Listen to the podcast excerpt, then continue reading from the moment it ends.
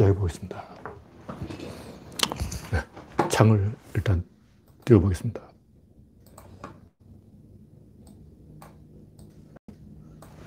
화면에 이상이 없다고 보고, 네, 벌써 창이 떴군요. 오늘은 창이 있다고 보고 빠르게 떴습니다. 벌써 창이 떴군요. 네, 31분 제가 10초를, 몇십 초를 늦었습니다. 빠르게 떴습니다.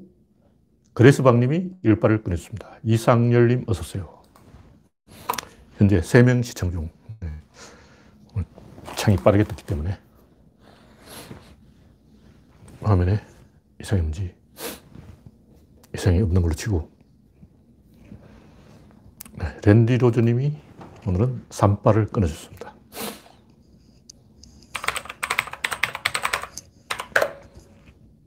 현재 6명 시청 중 네. 오늘 토요일이기 때문에 평소와는 좀 입장하는 속도가 느리겠죠. 현재 8명. 네. 오늘은 지금 현재 영하 5도 날이 많이 풀렸습니다. 완전히 이건 2월달 날씨예요. 내일은 영하 8도라는, 네. 오늘은 영하 8도고 내일은 영하 11도라는 설이 있는데 영하 10도. 네.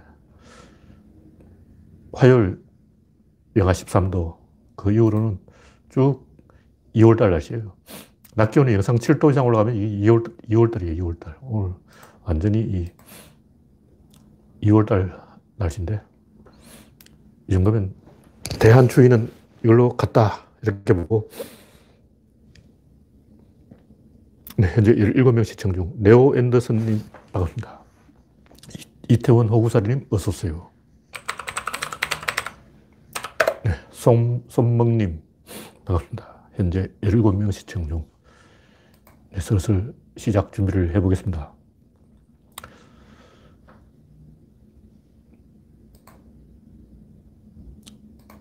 현재 21명, 네, 21명이면 시작할 만하죠. 네, 토요일 오후기 때문에 입장하는 속도가 좀 느리다고 보고, 구독자는 1760명입니다. 미리네 챙무TV님, 어서오세요. 오후 들어 바람이 좀 불고 있죠. 찬바람이 막 불고 있는데, 현재 23명. 네. 첫 번째 국기는 윤서인. 아, 이 인간이 또 사, 고 쳤죠. 뭐 별 사고는 아닌데, 개소리 한 거죠. 뭐, 옛날 같으면 이런 걸 그냥 어떤 또, 또 일배충이 개소리 하는구나 하고 넘어갈 건데, 지금 정치판이 살벌해요, 살벌해. 왜 살벌해졌냐? 박근혜 구속돼서 그런 거예요. 박근혜가 구속이 안 됐으면 이 정도로 이 세상이 살벌하진 않을 거예요.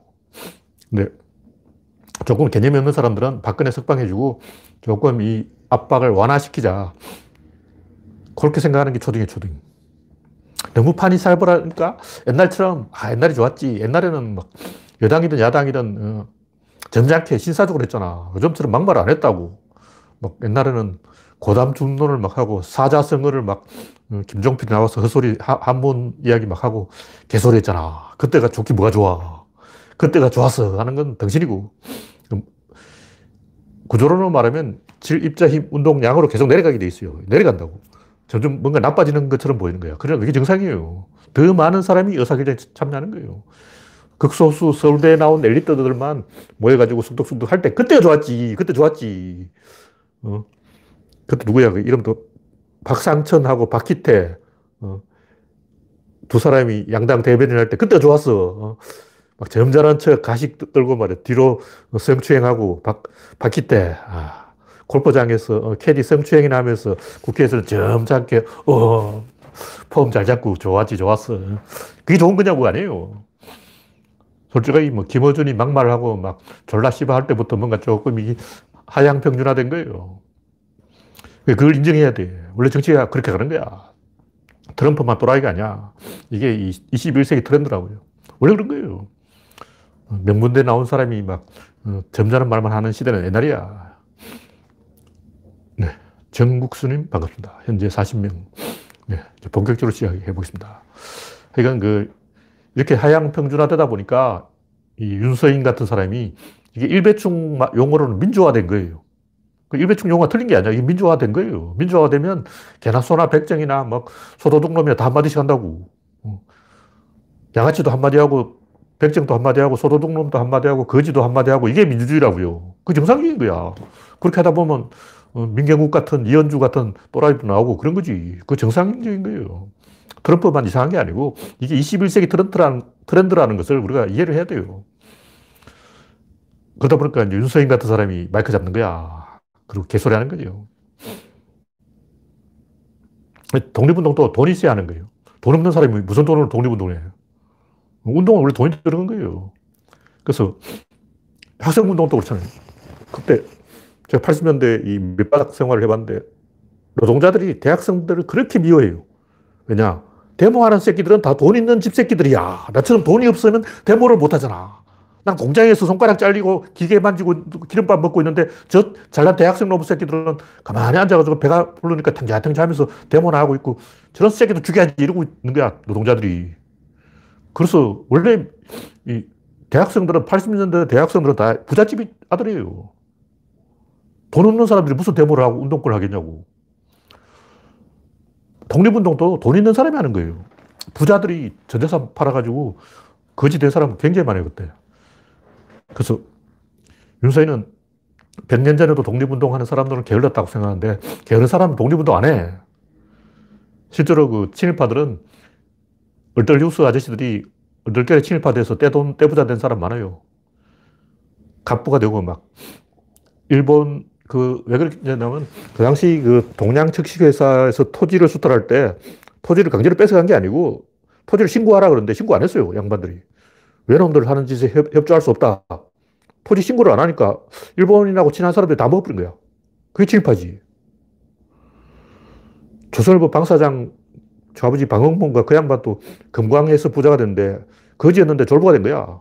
그 친일파들은 졸부가 많아요. 솔직히 그, 그렇잖아. 그 당시 양반들이 헤매하면서 일본 정책에 절대 협조를 안 하기 때문에 친일파들이 어? 땅이 이렇게 넓은데 아무도 자기 땅이라고 신고를 안 해요. 그럼 이거 내 땅이야. 이런 식으로 해먹은 거야. 100만 평 땅이 있는데 아무도 자기 땅이라고 신고 안 하니까 친일파 놈들이 아무것도 안 하는 아저씨들이 자기 이름 적어가지고 일본 총독부에 보내버리고 그 자기 땅 돼버리는 거야. 다 그런 식으로 해먹은 거야. 그러니까 친일파는 벼락부자 된 거지들이에요. 물론 안 그런 사람도 있죠.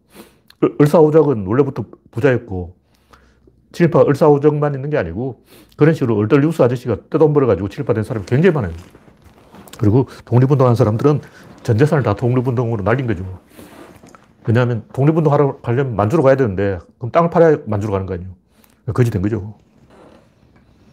솔직하게 그렇다는 거죠. 근데 뭐 윤서인 말이 틀렸다는 것은 뭐 전 국민이 다 아는 얘기고 그게 중요한 게 아니고 왜 윤석열이 이런 얘기를 했을까? 아, 윤서인이. 윤석열이가 아니고 윤서인, 윤석열 두 윤씨가 계속 헷갈리게 돼. 윤서, 윤석, 이거 뭐 학렬이냐? 윤서인, 이영시연, 이용. 이거 뭐야, 이거? 이름 비슷하잖아. 음, 윤서인인지 윤석열인지 하여튼 두 놈, 윤씨가 대윤하고 소윤이라 그럴까? 하여간 이 두 윤씨가, 어, 윤석열의 본질이 뭐냐고? 인종주의예요, 인종주의. 친일은 본질이 아니야. 왜 친, 일본하고 친하려고 하겠어? 그 본질이 아니야. 인종주의예요, 인종주의. 근데 1920년대, 30년대 이때가 인종주의 시대였어요. 전 세계적으로 그때는 아인슈타인도 인종주의자였어. 아인슈타인이 아 일본에 가보니까 괜찮네. 아 중국에 가보니까 썩었네. 막 이런 소리 해놨어요. 왜 아인슈타인이 천재 박사가 인종주의 발언을 했겠냐고. 그 시대가 인종주의 시대였던 거예요. 근데 이제 윤서인 같은 얼떨 뉴스는 띠래가지고 아직도 인종주의 시대인 줄 알고 착각하는 거죠. 친일파의 본질은 한국인은 열등하고 일본은 우월하다. 요거예요, 요거. 그, 그 외에 없어. 하여튼 정광훈, 윤서인, 진중권, 삼각편대가 뜨면 우리는 부러울 게 없죠. 새 놈만 있으면 우리는 아무 걱정이 없어요. 이현주, 민경우 이런 놈들 없어도 돼. 홍준표 어, 없어도 돼. 필요 없어 이제. 윤서인이 다 해줄 거야. 정광훈, 윤서인, 이 상두마차에다가 진중권까지 가세야 하면 삼각편대 아니야. 이거 완전히 이제 해결 끝났어요. 우리는 아, 아무것도 할 필요 없고 가만히 있으면 이제 얘들 다 사고 쳐준다고. 네, 이 정도로 얘기하고 다음 곡지는 셀트리온, 셀트리온 얘기를 좀 해보자. 이게 뭐, 저번에 했던 이야기인데, 게임 체인지는 아닌데, 나오는 이야기 보니까 이 정도면 중박이에요. 의료 붕괴를 막을 수 있는 정도야. 중증 환자 감소율이 릴리는 34%, 리네제로는, 리제네로는 22%, 셀토리온은 54%, 타미플루는 19%. 이 타미플루 19% 얘기가 왜 나오는지 모르겠어요. 타미플루는 원래 중증 환자가 없어서 그런가? 이건 잘 모르겠고. 중증 환자 감소율이 그렇다. 이 보면 타미플루가 왜 비교 대상이 됐는지는 잘 모르겠는데 타미플루의 3배, 리제네론의 3배, 힐, 릴리의 2배, 이 정도면 효과 있는 거예요. 근데 이건 또 삼상을 해봐야 하는 거고. 저볼 때 긴급 한 용도로는, 긴급 처방으로는 셀트리온은 해볼 만하다. 주가가 떨어졌다는데 주식 시장은 중요한 게 아니고 환자를 치료하는 게 중요한 거죠. 주가 떨어지든 말든 그 무슨 상관이야. 하여튼 셀트리온에 좀 기대를 해보, 해보 자 뭐 이런 얘기예요. 일단 의료 붕괴를 막는 것 자체가 중요하니까. 네, 다음 곡지는 이광재 하이퍼 튜브 개소리. 이 양반 또 뭐 하이퍼 루프는 내가 들어봤는데 하이퍼 튜브는 내가 못 들어봤어. 그러니까 하이퍼 루프를 어, 일론 머스크가 하겠다 그러는데 그냥 하이퍼 루프 하면 또 식상하니까 하이퍼 튜브는 어떻소? 하고 이름을 바꾼 거야. 얍삽하게. 못난 짓 하고 있네. 분명히 말하죠. 하이퍼 루프는 성공 가능성이 없습니다. 물론 이제 하, 면 억지로 하면 되긴 돼요. 억지로는 되죠. 억지로는 되는데 상업성이 없다. 그게 이제 자기 부상 열차하고 비슷한 거예요. 자기 부상 열차가 안 되는 게 아니고 됩니다. 그럼 자기 부상 열차 하지 왜 그거 하이퍼루프 하냐고. 또 우리나라는 더 성공 가능성이 없는 게 우리나라는 비행기 타고 가면 돼요. 서울에서 부산까지 30분이야. 하이퍼루프 해도 어, 그 지하철역하고 가까이 있는 사람 역세권만 이득을 보는 거지 전 국민이 그 하이퍼루프를 이용할 수 있는 건 아니잖아요. 그럼 하이퍼루프 여기 출발역이 서울역이다 하면 서울역 근처 사는 사람만 이득을 보는 거죠. 이건 인천공항을, 김포공항을 가도 마찬가지고 그거 할 바에야 전국토의 KTX화가 더 낫고 부산공항을 확장하는 게 더 나아요. 비행기 타면 30분인데 무슨 하이퍼루프야. 나 쓸데없는 소리고. 이 구조론적으로 안 된다. 생각을 좀 해봐야 돼요. 왜 안 되냐. 뭐 기술 이건 연구하면 되는데 기술의 문제가 아니고 분기의 문제, 분기. 뭐 분기도 기술인데 구조적으로 안 되는 거예요.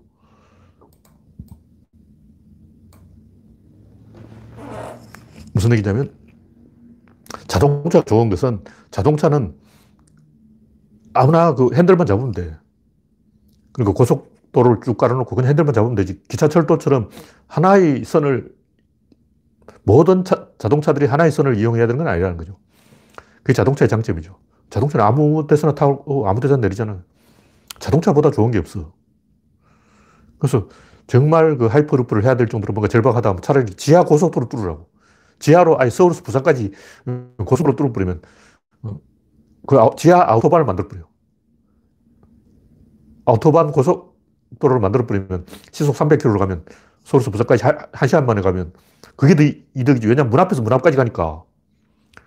그러니까 독일은 아우토반으로 가면 서울에서 부산까지 한 시간이면 충분히 가요. 한 시간 반이면 가. 그러면 문 앞에서 문 앞까지 가면 많아봤자 두 시간 아니야. 근데 하이퍼루프를 해도 그 두 시간이야. 왜냐면 여기까지 가야 되잖아.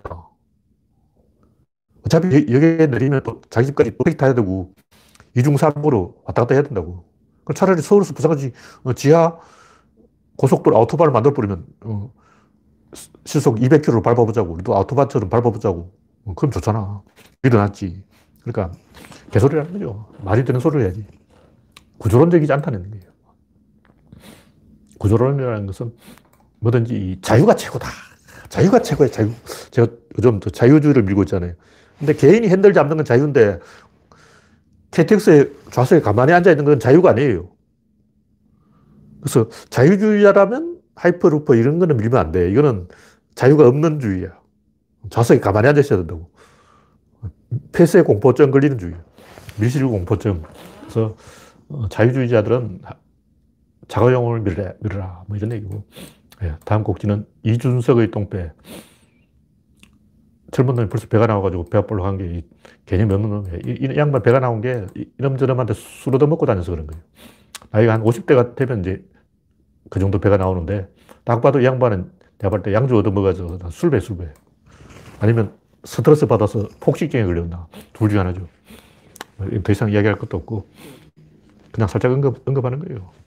다음 곡지는 무속신앙에 빠진 세 딸의 폐륜. 엄마는 맞아 죽어.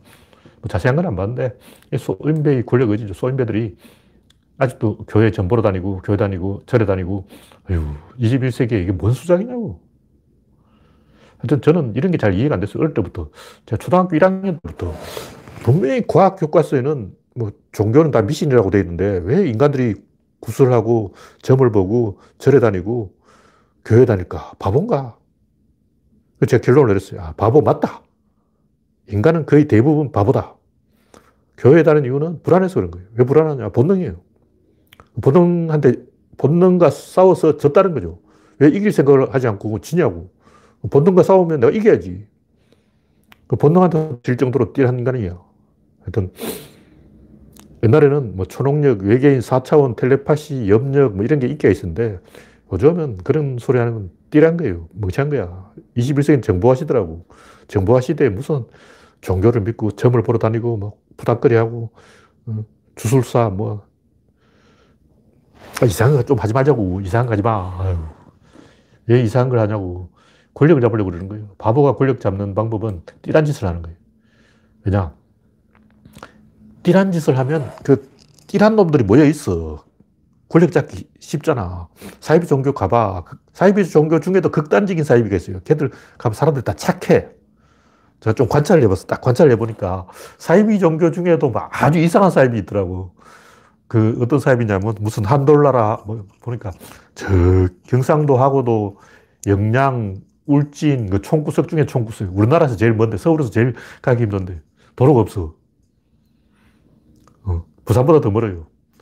직선 거리는 가까운데 동해안으로 7번 국도 타고 돌아가야 되기 때문에 동해안까지 갔다가 다시 이제 서쪽으로 또 가는 거예요. 사람들이 보니까 착해. 말을 잘 들어. 그러니까 순박한 사람들이 자기보다 더 순박한 사람하고 살겠다 이거죠. 그것도 나쁜 건 아닌데 사이비에게 본질이 그러는 거예요. 띠란 사람이 권력을 잡으려면 자기보다 더 띠란 사람 찾아야 된다. 세상에 나보다 더 멍청한 사람이 어디 있을까? 아, 사이비 집단에 가면 많이 있어요. 얼마나 멍청하길래 어, 오음진리교 그런 걸 하겠냐고. 바보들만 그런 거 할거 아니야. 나도 바보인데 아 거기 가면 내가 좀 어, 대장하겠네. 어, 나 같은 바보도 거기 가면 줄반장을 할 수 있어. 내 평생 줄반장 한 번 못 해봤는데 적어도 사이비 집단에 가면 그 울진촌 동네 이상한 사이비 가면 아, 거기 가면 내가 줄반장을 하겠어. 이런 거죠. 그 사이비 집단은 요즘 브라질로 막 이민한다 그러는데 브라질 간지 모르겠어요. 하여튼 그런 게 있다. 뭐 이런 얘기고. 네. 다음 곡지는 UFO의 정체는 CIA 비밀 문건 2700쪽 풀려. 뭐 이게 개소리죠. 하여튼 이 지미 카터가 멍청한 게 UFO를 봤다는 거야. 그래서 자기가 대통령에 당선되면 국가 기밀을 해제해서 UFO 비밀을 폭로하겠다 그런 거예요. 당선되더니 소식이 없어. 왜 소식이 없냐니까 비밀이 없대. 무슨 51구역인지 뭐 다 개소리야. 하여튼 UFO가 있다고 믿는 사람은 솔직하게 IQ가 떨어진 사람이에요. 그거 없어. 이거 물리학을 가지고 생각해 보라고요. 가다가 갑자기 방향을 팍 바꾸면 그 안에 있는 사람은 우리 인간이 견딜 수 있는 최대가 7G라고 그러는데 7G 이상을 받으면 죽어요. 그러니까 이렇게 가다 갑자기 팍 틀어버리면 사망. 그렇게 틀 필요가 없죠. 그냥 가면 되지. 갑자기 방향을 틀어. 그 UFO의 묘미는 뭐냐 지그재그 비행인데 지그재그 비행을 하면 다 죽습니다. 진짜 과학기술이 있다고 치고 지그재그 비행을 하면 사망인 거예요. 그래서 전투기가 그 공중에서 급격한 기동을 하는데 러시아 수호익이 팍 가다가 팍 써버려요. 어, 마속도로 가다가 갑자기 공중에서 팍 써버리는 거야. 그렇게 하면 어떻게 되냐면 기절. 왜냐하면 혈관에 피가 안 통해요. 뇌에 공급되는 피가 끊어져 버리기 때문에 기절해 버리는 거예요. 추락한다고 잘못하면. 굉장히 위험한 거예요. 훈련된 사람은 할수 있어. 그 비행기 조종사 그 훈련하는데 원심 불리기처럼 왱 돌아가는 걸 타고 막 7G를 훈련해요. 그래서 중력의 7배까지 갑자기 팍 때리면 죽는 거예요. 그래서 비행접시 그 절대 타지 말라고. 외계인이 한번 태워주겠다 그러면 아, 난 사절 안 해 하고 어, 타지 말라고요. 물론 그럴 일도 없지만 만약 외계인 비행접시 태워준다고 야 비행접시 한번 타봐 구경시켜줄게 그러면 나 안 탈래 하고 거절해야지. 그 타면 죽습니다. 물리학적으로 그건 어, 그런 지그재그 비행은 있을 수가 없다. 그리고 UFO 생김새가 그렇게 접시 모양으로 생긴 게 지그재그 비행을 한다는 거예요. 앞대가리가 없다는 거죠. 보통 비행기는 이렇게 커버를 크게 도는데 UFO는 그냥 왔다 갔다 하기 때문에 어, 그런 접시 형태가 되는 거죠. 근데 그렇게 실제로 디자인을 만들어서 설계를 해서 어, 비행 물체를 만들어서 타고 다니면 다 사망, 죽어요. 그렇게 만들면 안 돼. 굉장히 바보들만 만드는 거라고. 하여튼, 이제, 말장난으로는 UFO가 있죠. 벌레 찍어 놓고 UFO라고 우기면 돼. 1995년에 가평에서 찍힌 그 유명한 사진 있잖아요. 그 참깨 하나 찍어 놓고 UFO라고 우기면 되는 거야. 도대체 그게 어디로 봐서 UFO라는 거야? 아무리 봐도 그건 UFO가 아니야. 그 벌레 아니면 참깨인데. 음. 그 아니면 그냥 사진을 현상하다가 삑사리라는 거죠. UFO는 없습니다. 그냥 없어요.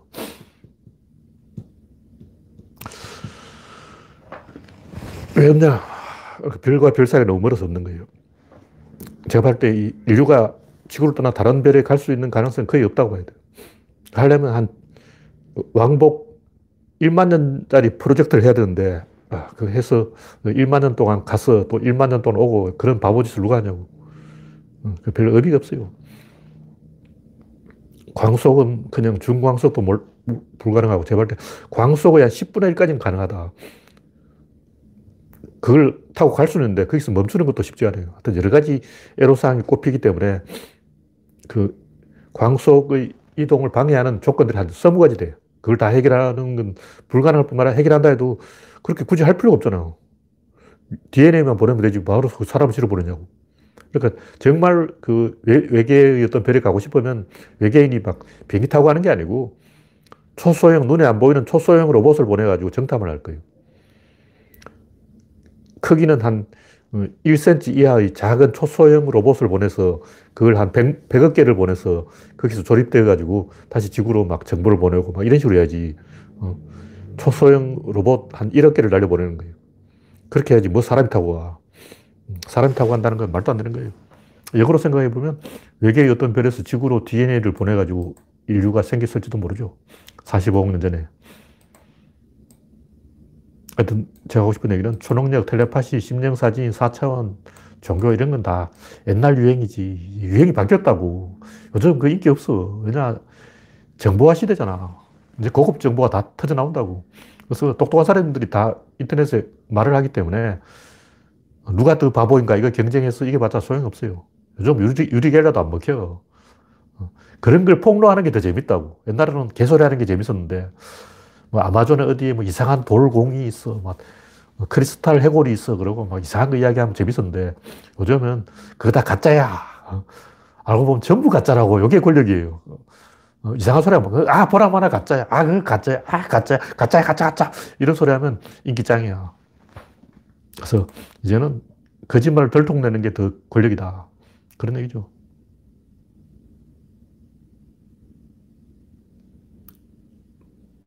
네. 참깨일 수도 있고, 참새일 수도 있고, 먼지일 수도 있고, 벌레일 수도 있는데, UFO라고 하는 게 UFO 협회나 그 단체들이 밥 먹고 사는 기술이죠.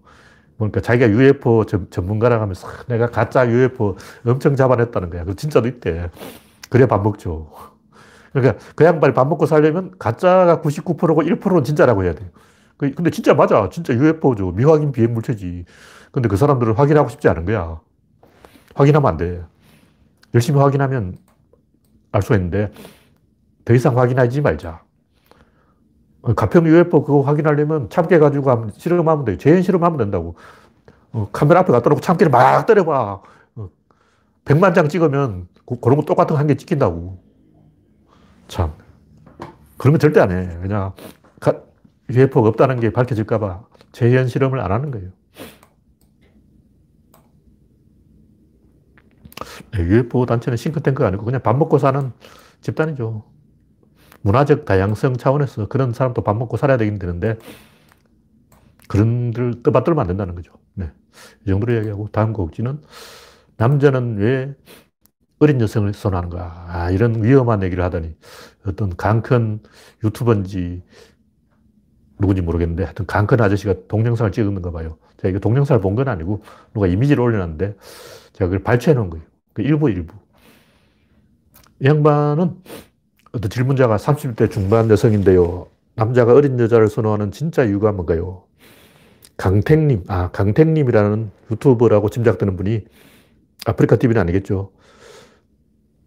이 양반이 돌직구를 잘 던지니까 돌직구 질문을 한다. 이 양반이, 음, 이건 좀 예민한 질문이다. 말을 잘해야겠네요. 맞는 얘기, 이게 예민한 거예요. 야, 아무나 하는 게 아니야. 구조론은 이런 얘기 해도 돼요. 왜냐하면 구조론은 정치 사이트가 아니고 정치 발언을 제가 하지만 그 구조론을 이해시키기 위한 수단으로 하는 얘기고 구조론은 구조론이 정답이에요. 그래서 구조적으로 접근하자 이런 거죠. 그래서 이런 것들 해야 됩니다. 이 양반이 꼭 모든 사람이 그런 건 아니니까 아니 꼭 모든 사람이 그런 건 맞습니다. 모든 사람이 그래요. 100% 100%. 왜 그러냐면 술적인 생각하자고. 원래 인간은 16살에 결혼하는 거예요. 원신 때. 어. 이게 유전자에 그렇게 생겨져 있다고. 그럼 언제 죽냐? 40살에 죽어. 그럼 저는 왜 50살 넘어 사냐? 이게 자연 수명을 넘은 거예요. 머리 하얗잖아. 뭐 죽을 때 됐다는 뜻이야. 그러니까 원시인은 40살 정도 살고 여자는 좀 오래 살아요. 여자는 50살까지 살고 인간은 원래 한 40살 정도 살게 돼 있다고. 개나 고양이도 그래요. 집에서 키우면 20년 살지 자연에서는 5년밖에 못 살아. 그 고양이 6살 살았다면 많이 산 거예요. 길고양이는 몇 년 사는지 아세요? 1년 반 살아. 평균 수명이 1년 반이에요, 1년 반. 그리고 야생에서, 완전 자연에서는 한 5년 정도 살고, 인간이 키우면 고양이도 20살까지 사는데, 평균 수명이 4배를 사는 거예요. 그 인간은 100살까지 살았다면 평균 수명이 한 2배, 따, 따블, 따따블로 사는 거야.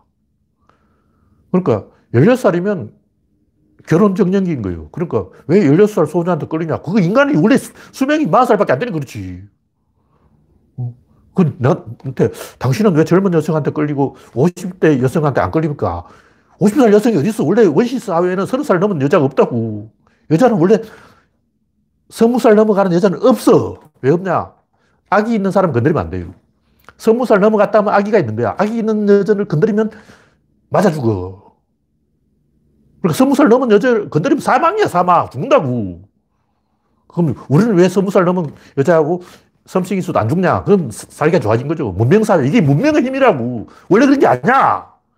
원래는 16살만 건드리게 돼 있어. 그 이상 건드리면 맞아 죽어. 이게 당연한 걸 가지고, 고양이는 왜 두 살 때 결혼하냐고. 고양이 그렇지. 걔는 몇 살 때 결혼하겠어요? 걔는 한 살 때 결혼해. 그럼 왜 걔는 한 살 어린 걔한테 끌리나요? 걔니까 그렇지. 인간은 왜 16살 소녀한테 끌리니까 인간이니까 그렇지. 평균 수명이 20살이야. 20살 살면 이제 죽어야 되는데 무슨 20살 넘은 여자하고 20살 넘었다는 건 다 아기가 있다는 것이고 아기가 있다는 것은 건드리다가 그 맞아 죽는다는 얘기예요. 예를 들면 어떤 40살 먹은 여자가 있다면 그 사람 아들이 20살이야. 옛날 그러면 한 25살이에요. 그러니까 40살 먹은 여자가 있다면 그 사람의 장남이 25살인데 40살 먹은 여자한테 접근했다가는 그 장남한테 원투펀치가 날아오는 거예요. 죽어, 죽어. 죽을 거냐고. 왜 어린 여자를 건드려요? 살라고 그러지. 안 그러면 죽는다니까. 서른 살이라면 벌써 손녀가 있어, 손녀. 16살에 결혼해 서른 살 되면 벌써 손녀가 있는 거야. 손녀 있는 여자를 건드리면 사망이지. 너무나 당연한 걸 가지고 이걸 가지고 막 토론하고 막 뭐 책임감이 어쩌고 내가 돌아버리겠어요. 바보냐? 와, 환장을 환장해. 무슨 책임감이야. 원시 사회에서는 스무 살 넘어간 여성은 다 아기가 있기 때문에 건드리다가는 맞아 죽습니다. 그 오빠도 있고 친척도 있고 특히 여자들은 세력이 있어요. 남자들은 그냥 좋은 자야. 남자들은 천둥 불거성으로 뛰어다니고 여자들은 반드시 주변에 오빠가 있거나 아빠가 있거나 동생이 있거나 보호자가 있어요. 그래서 맞아 죽습니다. 그래서 원시인들이 이 성관계를 하려면 집단으로 섭격을 해야 돼요. 그냥 아가씨 우리 사귀시다 하다가는 바로 맞아 죽습니다. 그냥 이제 만화에는 남자가 몽둥이 갖고 가서 여자를 때려가지고 동굴로 끌고 간다. 사망이에요. 그러다 지가 죽는다고. 여자 주변에 반드시 그 보호자가 있어요. 그래서 몽둥이로 가다가는 자기 다리 몽둥이가 부러지는 거예요. 그래서 그럼 섹스를 어떻게 하냐? 못해. 원시인은 섹스를 못하는 거예요. 그럼 아기는 어떻게 만냐? 1년에 한두 번 축제날에 만드는 거예요. 그 현대인들은 뭐 하루에 한 번씩 한 미친 놈도 있는데 현대인은 살기가 좋아져서 그런 거고 원시인은 1년에 한두 번 하는 거예요. 동물도 그렇잖아요. 발전기에서 1년에 한 번 임신 기간이 있어요. 뭐 사자, 호랑이도 막 자주 하는 게 아니야. 매일 하는 게 아니라고. 그래서 1년에 한두 번, 봄에 한 번 하고 가을에 한 번 하는 거지 뭘 뭐. 섹스라는 것은 현대인이 하는 거예요. 원래 원시인들은 섹스 안 해. 가물에 콩나듯이 이제 가끔 이제 집단으로 습격해가지고 적어도 남자 10명이 모여야 돼요. 10명이 모여가지고 한 명 망보고 막 쫓아가가지고 습격하고 막 아니면 축제 때 이제 술을 잔뜩 먹어. 그래서 남자, 여자는 다 술에 취한 상태에서 이제 와대와로 하는 거지. 그래서 섹스를 자주 하는 게 아니라는 거죠. 현대인이 하는 거예요. 그래서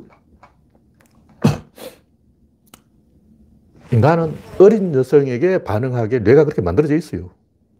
그리고 결혼이라는 것은 이성이 본능을 이긴 거예요. 원래 원시인들은 결혼 안 해.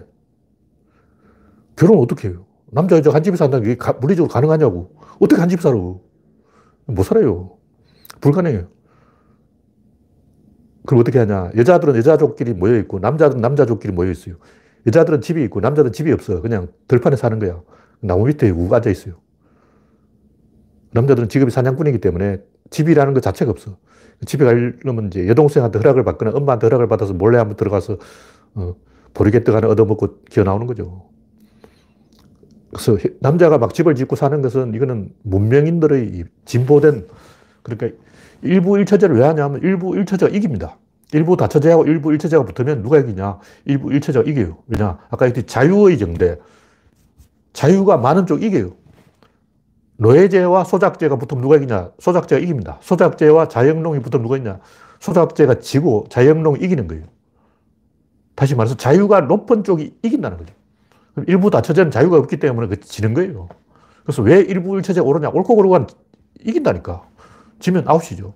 그러니까 결혼을 하면 하는 종족이 결혼을 안 하는 종족을 이긴다는 거죠. 원신들은 원래 결혼 안 해요. 근데 결혼 안 하는 종족이 지는 거예요. 그래서 다 멸종됐어. 그 지금은 이제 결혼하는 종족만 살아남은 거죠. 근데 아직도 이제 아프리카 가보면 좀 있어요. 호주 에보리진 결혼 안 해. 그래서 사는 거예요. 그리고 섹스도 안 해. 왜냐? 같은 부족은 다 건친이에요. 뭐 아마존 보면 막, 어, 결혼해서 뭐 부부관계 있지만 이건 현대화된 거고 원래 다 건친이야. 친척인데 친척하고 어떻게 사촌하고 어떻게 섹스를 하냐고 못해. 그러니까 결혼도 안 하고 섹스도 안 하는 거예요. 요즘 결혼도 하고 섹스도 하고 얼마나 좋아졌냐고. 이거는 문명의 성취지 자연 상태가 아니라고. 자연 상태는 같이 사는 일행은 전부 건친혼이고 어, 엄마 아니면 여동생 아니면 뭐 이런 관계이기 때문에 다 사촌이기 때문에 섹스를 안, 안 합니다. 불쌍한 놈들이죠. 어떻게 보면. 그래서 동물도 그렇고 고릴라도 그렇고 뭐 동영상 유명한 거 있잖아요. 실버 백이 도로 한 군데서 딱 버티고 있으면 암컷들이 차례로 지나가고 이런 식으로 수컷이 하는 역할이 있어요. 그왜 수컷은 부족을 보하냐면 수컷이 없어요. 대부분 수컷은 죽어버려요. 그 자연 상태 수컷 다 죽었어요. 사자를 보라고. 사자는 대장 수컷이 와서 젊은 수컷을 다 물어 죽입니다. 그래서 자연 상태에서 사자가 있다면 거의 다 사망이기 때문에 암사자는 좀 오래 사는데 수사자는 어른이 될 확률 자체가 없는 거예요. 여러분은 좋은 시대에 태어난 거야. 만약 여러분이 원시 시대에 태어났다면 스무 살까지 살아보면 많이 사는 거예요. 스물다섯 살면 와 많이 살았네. 살 만큼 살았어. 서른 살 되면 벌써 노인이네. 손주 봤나? 그러고. 만살 되면 은퇴해가지고 이제 내일 죽을까, 모레 죽을까 하고 이빨도 다 빠졌고 막 정상이 아니야. 지금은 이제 100살까지 음, 사니까 참 세상 이 좋아진 거예요. 그리고 여자도 이 어린이를 보호하는 본능이 있고 남자도 여성을 보호하는 본능이 있기 때문에 우리는 그런 보호 본능을 별로 이 경험을 안 해봐 잘 모르는데 이스라엘 군이 여군하고 같이 전쟁을 하라 그러면 동료 여군이 맞아 죽는 걸 남자가 봤다 돌아버려. 정성이 아니라 그냥 미쳐버려. 그냥 아! 하고 뛰어들어가지고 기관총 팍팍 갈기다가 아! 사망 이렇게 돼버린 거예요. 그러니까 여자 여군이, 동료 여군이 죽는 것을 볼 수 있는 배짱 좋은 남자는 없어요. 그 사이코패스가 아닌 이상 그 상황을 견디지 못해요. 그게 남자의 보호 본능이라는 거예요. 그래서 여러분은 안 그럴 것 같지만, 만약 여러분도 전쟁에 돌입했고, 여러분의 가족이 막 옆에서 죽고 있다. 여, 여자가 막 죽고 있다. 침착하게 대응 못 해요. 만약 침착하게 하는 사람은 사이코패스야. 그래서 원래 그럴 거예요. 그래서 남자가 어린 여자에 끌리는 것은 원래 이 인간이 태어날 때부터 그렇게 설계가 되어 있어요. 내가 유전자가 그렇게 만들어진 걸줄 거예요. 근데 그런 식으로 본능대로 살면 멸종합니다. 그냥 일부 일처제하고 늦게 결혼한 종족이 이긴 거예요. 자연 상태는 15살에 결혼하는 게 정상인데 징기스칸도 꼬맹이 때 장가 갔잖아요. 그 대릴사회제는 나이 많은 여자가 어린 남자하고 결혼해요. 왜냐면 남자 노동력을 빼먹으려고. 그것도 어떻게 보면 자연스러운 거예요. 그래서 10대 소년은 풍만한 여성을 좋아하는 거예요.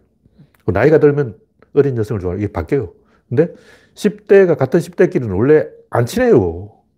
그러니까 15살 먹은 남자가 15살 먹은 여자하고 연애하는 것은 이건 영화나 소설의 이야기지 현실에서 잘 안 일어나는 거예요. 100% 싸워. 서로 주먹질하고 막 오빠하고 남동생 혹은 누나하고 남동생 음, 오빠하고 여동생 거의 주먹질을 하는 거예요. 그래서 10대 남자와 10대 여자가 친해지기는 어려워. 그럼 친한 경우는 뭐냐? 그 문명의 선물이고 이성적 판단이죠. 자연 상태에서는 나이가 비슷하면 안 친해요. 원래 그렇게 돼 있다고. 그래서 사랑이라는 것은 문명인들이 해석을 한 거예요. 야, 너희들 왜 같이 사냐? 그러니까. 왜 같이 살지? 왜 같이 살아? 아, 사랑하니까 같이 사네 하고 이해를 스스로 납득을 한 거죠. 사랑이라는 것은 만들어낸 거고, 인간은 그냥 본능대로 행동하는 거예요. 서양 사람이 볼 뽀뽀를 하는 이유가 뭐냐면 냄새를 맡으려고 그러는 거예요. 왜 볼에다 뽀뽀를 하냐고. 페로몬을 맡기 위해서 냄새를, 그 뽀뽀를 하는 거예요. 자, 그 사람한테 물어보자고 왜 뽀뽀를 합니까? 뭐, 어, 그냥 관습이지, 그러죠. 근데 본능, 무의식으로 페로몬을 감지하려고 그런데 왜 페로몬을 감지하려고 그러면 그게 가족인지 아닌지 확인하려는 거예요. 동물은 이제 주로 개를 보면 궁둥이 냄새를 맡아. 똥꼬 주변을 하고 막 킁킁거리면서 냄새를 맡는 거예요. 그래서 원숭이도 그런데 두목의 오줌을 뿌려주면 그냥 가족이 돼요. 그러니까 두목하고 가족이 되기 위해서는 두목의 오줌 냄새를 맡, 자기 몸에 묻혀야 돼요. 인간도 비슷해요. 인간이 막 키스하고 그런 이유는 상대방의 페로몬을 맡으려는 거예요. 이게 본능이라고. 그래서 인간이 하는 행동은 다 본능이고, 사랑이라는 이런 것은 해석이 들어간 것이고, 이제 일단 결정을 해놓고, 왜 그러지? 하고 이제 핑계를 찾아본 거죠. 근데 인류의 문명은 이성이 본능을 극복해온 결과이기 때문에 본능대로 행동하면 안 되고, 본능이 그러니까 그렇다 이렇게 하면 안 되고, 이성적으로 행동해야 된다. 일부일체제를 해야 된다. 왜냐? 이기니까. 그렇게 하지 않으면 패배하고, 패배하면 멸종하는 거예요. 그래서 뭐가 옳다, 그렇다 이런 것은 대부분 근거가 없는 얘기고, 이기는 게임과 지는 게임이 있을 뿐이에요. 네, 건친을 하면 안 되죠. 황소개구리는 건친을 해서 진다. 다음 곡지는 이기는 방향으로 전진하라. 자유에 대한 이야기를 제가 쭉 하고 있는데, 자유라는 게 뭐냐?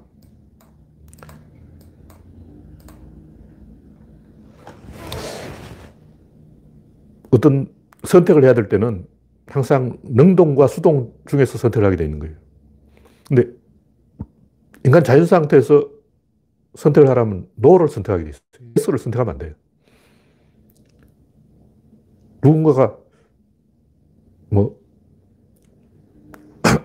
당신한테 말을 딱 붙였다 하면 그 사기꾼이야. 보라보나 사기꾼이지. 그러니까 어떤 사람이 당신에게 먼저 뭔가를 제안을 했다면 그 100% 지는 게임이에요. 도박꾼이 그렇잖아. 도박을 할 때는 자기가 판을 설계해야지. 그 판의 호구가 누군지 모른다면 내가 호구인 거예요. 내가 설계한 게임이 아니면 그 배팅을 하면 안 돼. 그래서 no를 하는 게 자연스럽다. 근데 자유라는 것은 yes를 하는 거예요. no를 하면 안 돼. yes를 하면 어떻게 되냐면 지는 거죠. 그러니까 no를 하면 이기고 yes를 하면 집니다. 이게 자연 법칙. 노자의 도덕경이 한마디로 no라는 거죠. 노자의 도덕경은 딱 한 글자밖에 없어요. no, 끝이야. 이름부터 no네. 예, 예, 노자보다는 yes자를 우리 추구해야 돼. no, 안 돼. 그래서 왜 노자는 no를 하라고 시키냐면 no가 이겨요. yes는 진다는 거죠. 근데 왜 구조론에서는 또 yes를 하라 그러냐면 1차전은 져줘야 2차전과 3차전을 이긴다는 거죠. 왜 no를 하면 안 되는가? no는 자기의 판단이 아니에요. 왜냐하면 no를 할 수밖에 없기 때문에. 어떤 여자가 남자가 와서 추근거리면 no 그래야지 그럼 그 당연한 거지. 그건 자기의 판단이 아니고 남자가 추근거리니까 어쩔 수 없이 그렇게 한 거예요. 그건 자기 판단이 아니야. 그러니까 yes가 자기 판단이라는 거예요. yes를 일단 하면 게임이 지기 때문에 일단 내가 여자인데 어떤 남자가 와서 뭐 우리 데이트 한번 할까 하고 이제 개소를 하는 거야. 그러면 yes 하면 안 되지. 그럼 내가 지는 거라고. 그럼 상대방이 나를 만만하게 보는 거야. yes, 어, yes 했다, 어, 너 이제 호구 잡혔다 이래서 간다고. 그래서 절대 yes를 하면 안 돼. 그러나 고수는 yes를 한다는 거죠. yes 해놓고 이제 다시 뒤를 쳐야 돼요. 내가 yes 했으니까 다음은 네가 yes 할 차례다. 이렇게 해놓고 상대방 yes로 받을 수밖에 없는 질문을 던지는 거예요. 그 어떤 사람이 와서 뭐 결혼하자 그러면 그래 yes 그 대신 넌 취직해 뭐 이런 식으로 상대방이 굉장히 받아들일 수밖에 없는 yes를 할 수밖에 없는 굉장히 곤란한 그런 질문을 던져버리면 깨갱합니다. 그래서 고수들은 yes를 하는 거죠. 하수들은 뭐를 하는 거고. 그래서 우리는 자유와 억압 중에서 자유를 선택해야 되는데 제가 억압이라는 표현을 썼는데 자유의 반대말이 뭐냐? 제가 검색을 해보니까 없어. 자유의 반대말은 없다. 뭐 어떤 사람 자유의 반대는 간섭이다 그러고 어떤 사람은 자유의 반대는 구속이다 그러고 별의별 주장이 다 있는데 검색해 보니까 자유의 반대말이 없어서 제가 그냥 억압이라는 표현을 쓴 거예요. 억압도 자유의 반대말은 아닌데 그냥 그렇게 써놓은 거예요. 왜? 자, 유의 반대말이 없기 때문에. 자유냐, 억압이냐는 능동이냐, 수동이냐고. 능동은 자기가 주도권을 잡는 거예요. 근데 능동을 한다고 무조건 이기는 게 아니고 이길 확률이 51대 49로 능동 쪽이 약간 유리해요. 왜냐하면 게임을 반복하기 때문에. 그러니까 평소에 딱 한 번밖에 게임을 할 수 없다면 yes를 하면 안 돼요. no를 해야 돼. 근데 다음 게임이 있다면 yes를 해야 돼요. 첫 판은 져주고 두 번째 판을 이기는 거죠. 그래서 왜 세상은 자, 유가 이기게 되냐면, 능동이 이기게 되냐면, 수동이 이기면 에너지 고갈로 그 구조가 망하게 돼 있어요. 그 어떤 구조가 있는데, 어떤 시스템이 있는데, 능동과 수동이 있는데, 항상 그 시스템에는 수동이 이긴다. 그 집단은 망한 거예요. 일단 제가 오늘 인도 방문자의 유튜브를 봤는데, 인도에 가보니까 줄을 서 있는데 항상 새치기를 하는 거예요. 코카콜라를 사 먹으려고 줄을 서 있는데, 우리 돈은 100원이야. 100원만 주면 코카콜라 한 잔을 살 수 있어요. 한 병을 살 수 있어요. 근데 줄을 안 서고 옆에 있는 사람들이 돈을 건네면서 내 것도 대신 사주세요. 그러는 거예요. 그 아저씨는 막 화를 내면서 이 인도 이거 잘못됐어. 왜 이 줄을 안 서고 새치기하고 말이야. 은근슬쩍 끼어들고 말이야. 어? 다른 사람한테 사달라고 대신 부탁하고 막 그런데, 어휴. 하여튼, 그, 수동이 이긴다는 것은 그 반칙하는 놈이 이긴다는 거예요. 그러니까 내가 줄을 서 있는데 다른 사람이 새치기를 하는데 그걸 받아들이면 그게 수동이죠. 다른 사람이 또 이제 콜라를 자기는 줄을 안 서고 대신 사달라 그러는 거예요. 돈줄 테니까 콜라 대신 사줘. 그걸 받아들이면 수동이죠. 수동을 하면 져요. 그 인도가 망하는 이유가 수동을 해서 진 거야. 왜 인도가 영국의 식민지가 됐냐고. 영국은 능동이고 인도는 수동이니까 영국은 자유고 인도는 억압이니까 그런 거예요. 시킨 대로 고분고분하게 하면 그게 수동이에요. 그럼 진다고. 물론 인도가 이길 수도 있죠. 근데 질 확률이 조금 더 높다. 그래서 수동으로 돌아가는 시스템은 오래 못 가고 망하게 됩니다. 구조가 망해요. 왜냐 에너지가 고갈되기 때문에. 수동은 에너지가 없어. 그래서 망할 수밖에 없어요. 그래서 능동을 선택해야 된다. 주도권을 잡아야 된다. 근데 사람들은 다 수동을 선택하게 돼 있어요. 그렇게 100명이 있다 하면 자연 상태에서 제가 볼 때 99명이 수동을 선택하는 거예요. 능동을 선택하는 사람은 굉장히 용감한 사람이고 능동을 선택하려면 다음 카드가 준비되어 있어야 돼요. 아니면 능동 선택하다가는 몰매 맞아, 몰매 맞아. 예를 들면 선생님이 야, 우리 오늘 수업 째고 놀러 갈까? 그러는데 한 명이 선생님, 진도 나갑시다. 이러면 맞아주고, 맞아주고. 걔가 능동이 아니야. 그때는 수동적으로 다 어, 찬성하는 거라고. 선생님이 놀자 그러는데 공부하자는 놈이 어디 있어. 미친 놈이지. 그런 놈이 자유라는 거죠. 그러니까 대부분 사람들이 이 억압을 선택하기 때문에 여러분은 자유를 선택하면 쉽게 이길 확률이 높다는 거예요. 왜 바보들은 억압을 선택하는가? 바보기 때문에 그런 거예요. 바보는 원래 선택권이 없어. 바보라는 것은 아무것도 선택을 안 하는 사람들이에요. 선택당하는 사람들이죠. 노자말이 틀린 게 아니고 그렇게 하면 스파르타식으로 하면 성적 오르죠. 수동으로 가면 어, 시킨 대로 하면 성적이 올라요. 그럼 자유를 주면 어떠냐. 다 컴퓨터 게임만 하고 있는 거죠. 어. 여러분이 부모라고 치고 애들한테 자유를 줘봐. 다 컴퓨터 게임이지 공부하는 놈 한 놈도 없어. 그러니까 수동이 능동을 이기는 거예요. 수동적으로 학습하는 게 능동적으로 학습하는 것보다 더 성적이 오른다는 거죠. 그런데 왜 구조론에서는 능동적으로 하라 그러냐. 똑똑한 사람들은 틀려요. 그 멍청한 사람들이 없고, 똑똑한 사람들은 능동적으로 학습한 놈이 그러면 똑똑한 놈이야.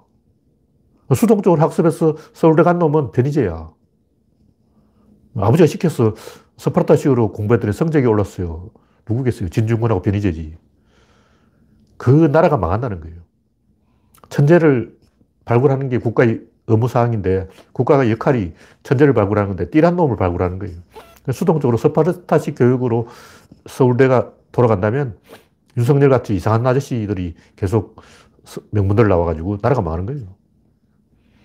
그래서 능동과 수동을 단순 비교하면 1차전은 수동이 이깁니다. 근데 여러분은 그럼에도 불구하고 능동을 선택한다. 왜냐하면 여러분은 에너지가 있기 때문에 그래요. 그리고 이 수동적으로 하는 것은 대부분 뭘 하지 마라 그래요. 능동은 뭘 하라 그러는 거예요. 노자 사상은 처음부터 끝까지 아무것도 하지 말아요. 도덕경 처음부터 어, 도라는 것도 개소리다. 이름이라는 것도 개소리다. 다 개소리다. 내 말도 개소리다. 그러므로 아무것도 하지 마라. 이웃말과 왕래를 하지 않으니 얼마나 좋으냐. 이웃말에 닭 우는 소리가 들, 들려도 서로 왕래가 없으니 얼마나 좋으냐. 수레를 사용하지 않으니 얼마나 좋으냐. 수레를 사용하니까 적군이 전차 타고 돌격을 해오잖아. 쇠붙이를 사용하지 않고 나무로 전쟁할 때는 사망자가 없었는데 얼마나 좋으냐. 괜히 쇠붙이를 만들어서 칼 들고 사람을 찔러대니 얼마나 고약한가. 음, 나무도 쓰지 말고 맨주먹으로 싸울 때는 죽는 사람이 없었어. 전쟁을 해도 아무도 안 죽었어. 그때가 좋았지. 개소리죠. 보수 꼴통 중에 끝판왕이 노자. 진정한 쓰레기입니다. 근데 노자 말 틀린 건 아니에요. 맞는 말이에요. 근데 해로운 말이에요. 1차전만 맞고 2차전부터 안 맞아요. 그래서 노자의 방법을 쓰는 게 종교가 그런데 터부라고 그러죠. 터부. 타부. 뭘 하지 마라 그런 거예요. 뭐. 고기를 먹지 마라. 나는 콩을 안 먹는다. 특히 어린애들이 엄마를 괴롭히고 싶으면 권력을 잡고 싶으면 난 콩을 안 먹겠어. 이렇게 나오는 거예요. 콩, 을안 먹겠다 그러면 엄마가 막 갑자기 막 즐겁을 해가지고 막 쩔쩔매는 거야. 그안 먹는 권력. 이게 노자한테 배운 거예요. 노자가 알려주지도 않았는데 막 애들이 자동으로 알아버려요. 뭐 고기를 안 먹겠다, 콩을 안 먹겠다, 뭐 뭐를 안 먹겠다, 나 안 먹어! 그러면 어, 권력자가 되는 거예요. 어린애들이 기가 막히게 그걸 또 알아내. 이게 노자 사상이죠. 종교에서 하는 게 뭘 하지 마라, 뭘 하지 마라, 뭘 하지 마라. 쉽게 하면 전부 하지 말라는 얘기예요. 말하는 얘기는 없어. 왜 그렇게 해요? 하지 말라는 게 권력이야. no가 더 쉽다는 거죠. 그럼 그 사회는 망한다는 거죠. 하여간 여러분은 yes를 해야 됩니다. 왜냐하면 여러분은 지도자이기 때문에 일반 우매한 사람들은 못 배운 사람들은 no를 하라 그러고 여러분은 똑똑한 사람들이니까 똑똑한 사람까지 no를 해버리면 그 나라는 망해요. 띨한 사람들은 no하게 하고 여러분은 배운 사람이기 때문에 yes를 하고 yes를 하되 받아쳐야 돼요. 그냥 yes 하면 안 돼. 그럼 주도권 뺏기고 끌려간다고. 첫 판은 져주고 둘째 판은 이제 업어치기, 매치기, 대치기 기술로 어, 상대방을 이기는 거예요. 강호동이 그 이만기하고 씨름할 때 그러잖아. 이만기 확 밀어붙이면 일부러 아픈 척하고 부상이 있는 척하고 쩔뚝거리는 거예요. 그럼 이만기, 어, 강호동의 약점은 여기 있어 하고 그쪽으로 공격이 들어온다고. 그걸 되치게 하는 거죠. 1차전 팔이 아픈 척하고 져준다고. 그럼 두 번째 판또 이쪽으로 공격할 거 아니야. 그러면 이제 상대방의 공격 패턴을 읽어냈어. 그 첫 판을 져줘야 되는 거예요. 그래서 첫 판은 네스를 해야 된다. 첫 판은 져주고 상대방이 뭔가 제안을 하면 예스를 하고 그 다음에 조건을 걸어야 돼요. 그래서 내가 질문해야 돼요. 상대방의 질문에 답하는 거는 어차피 진 거예요. 내가 상대방에게 질문을 해야 진짜다. 상대방이 yes를 할 수밖에 없는 덫을 놓고 설계를 해야 됩니다. 그래서 똑똑한 사람만 할 수 있는 거예요. 50분 지났는데 조금 더 이야기할까요? 네, 장기전을 이기려면 첫 번째는 yes를 해야 된다. 뭐 이런 얘기죠. 네. yes냐 no냐 이게 중요한 게 아니고 여러분이 리더의 역할이냐 아니면 쫄개의 역할이냐 그게 중요한 거죠. 리더는 yes를 해야 되고 쫄개는 no를 하는 게 맞아요. 그래도 여러분 어린애라면 동네 이상한 아저씨가 와서 나 따라갈래 그러면 no 그래야죠. 근데 여러분이 리더라면, 음, 지도자라면 yes를 할 수밖에 없어요. 근데 여러분들은 보나마나 리더가 아니죠. 지도자가 아니기 때문에 당연히 노자 말이 공감이 되고 공자 말은 좀 이상하죠. yes는 좀 이상하고 당연히 no를 하는 게 맞잖아 이렇게 생각하는데 그건 여러분이 리더가 아니기 때문에 그런 거고 적어도 구조론 연구소에 올 정도면 리더의 어, 후보이기 때문에 리더가 되려면 yes를 해야 됩니다. 예, 다음 꼭지는 이기는 도덕이 진짜다. 도덕도 마찬가지로 왜 우리가 선을 해야 되고 정의를 해야 되고 평화를 해야 되고 평등을 해야 되냐. 그게 이겨요. 안 하면 진다니까. 예를 들면 미국 남북 전쟁을 보자고. 북부는 자유인이고 남부는 노예가 있는 거예요. 누가 이겼냐고. 북부 이겼잖아.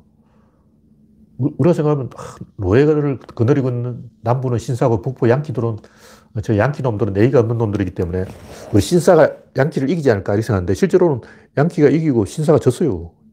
왜 남부 신사가 지냐고. 프랑스와 영국의 백년 전쟁을 보라고. 계속 100년 동안 영국이 이겼어. 왜 100년 동안 영국이 이겼냐면 영국은 웨일즈 지역의 농부들을 그 장궁병을 데려왔는데 이놈 농부들이 농부들. 농부들은 말을 잘 들어. 귀족들이 말 안 들어요. 프랑스는 귀족의 기병 돌격이죠.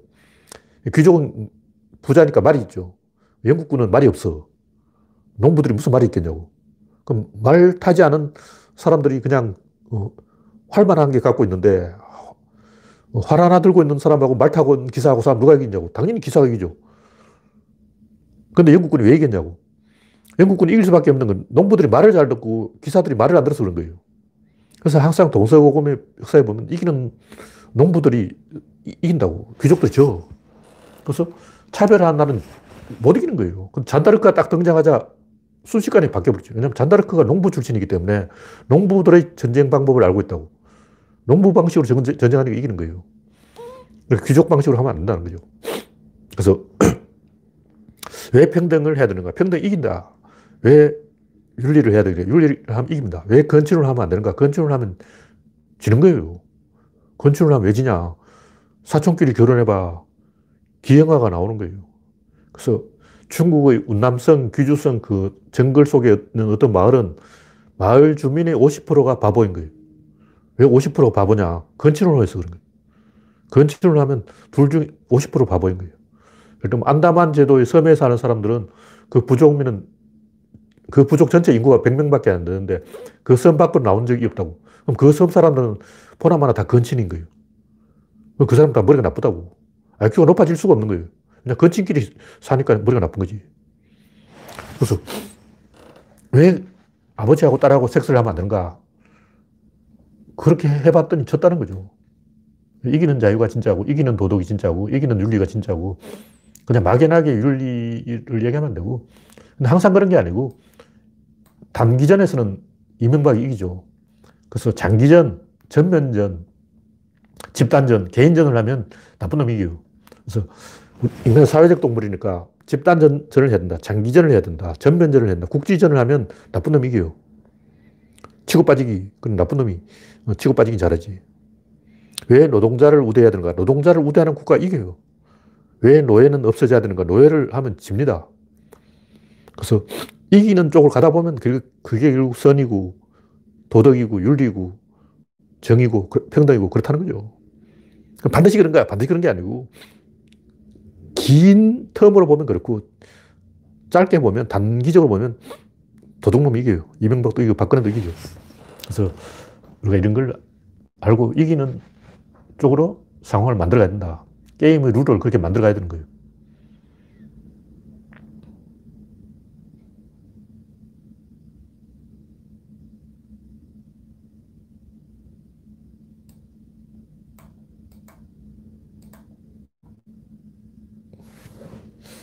이신정 님이 굉장히 복잡한 질문인데,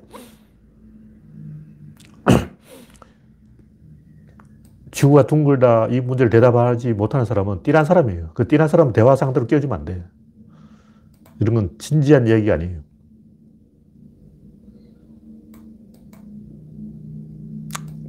제가 볼때 이신영 님이 말하는 권력 행동은 띠란 사람들이 하는 얘기고 적어도 똑똑한 사람들 사이에 먹히는 얘기 아니기 때문에 이런 건 좀 무시하는 게 좋습니다. 지식을 스스로 만들지 못하고 공인된 지식밖에 주장하지 못하는 사람들은 저 띨한 거야. 저, 그거는 저, 어, 지방 지잡대 뭐 이런 거고, 적어도 그런 거는 서울대에서는 안 통해요. 저 하버드에서 그런 얘기 안 통합니다.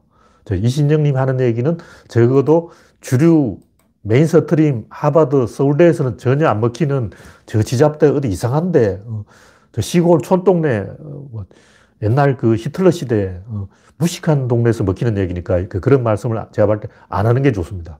적어도 우리가 좀 진지한 얘기를 할 때는 여기 하버드대는 아니지만, 아, 여기는 적어도 하버드 수준 따라간다, 이렇게 생각하고 해야지. 자, 시골 어디 깡촌에서 막 양아치 속을 거지 집단, 어, 이런 저 학급, B급, C급, D급, E급, F급, 이런 동네 애들 그 규칙을 가지고, 아, 어떻게 세상이 이러냐, 이렇게 얘기하면 안 돼요. 조폭 소굴이나 양아치 소굴에 가서, 와, 우리 양아치가 왜 이러냐? 우리 조폭이 왜 이러냐? 우리 꼴뚜기파가 왜 어, 기장비역파를 못 이기냐? 우리 제주 감귤파가 기장비역파한테 밀린다는 이게 말이 되냐? 이런 거는 좀 아니잖아. 어. 제가 볼 때 이순영 님이 하는 얘기는 적어도 하버드 수준에서는 안 먹히는 얘기고, 서울대 수준은 안 먹히는 얘기고, 그러므로 구조론에서는 조금 해당 사항 없다, 이렇게 말씀드릴 수 있겠습니다. 우리는 좀 똑똑한 얘기를 해야 되는 거예요. 그 말씀은 저 19세기 얘기고, 적어도 정상의 지식인들 사, 사회에서는 안 먹히는 얘기다. 네. 현재 8시 27분 참가자는 현재 111명 시청 중. 네. 참여해주신 111명 여러분 수고하셨습니다. 네. 감사합니다. 이걸로 마치겠습니다.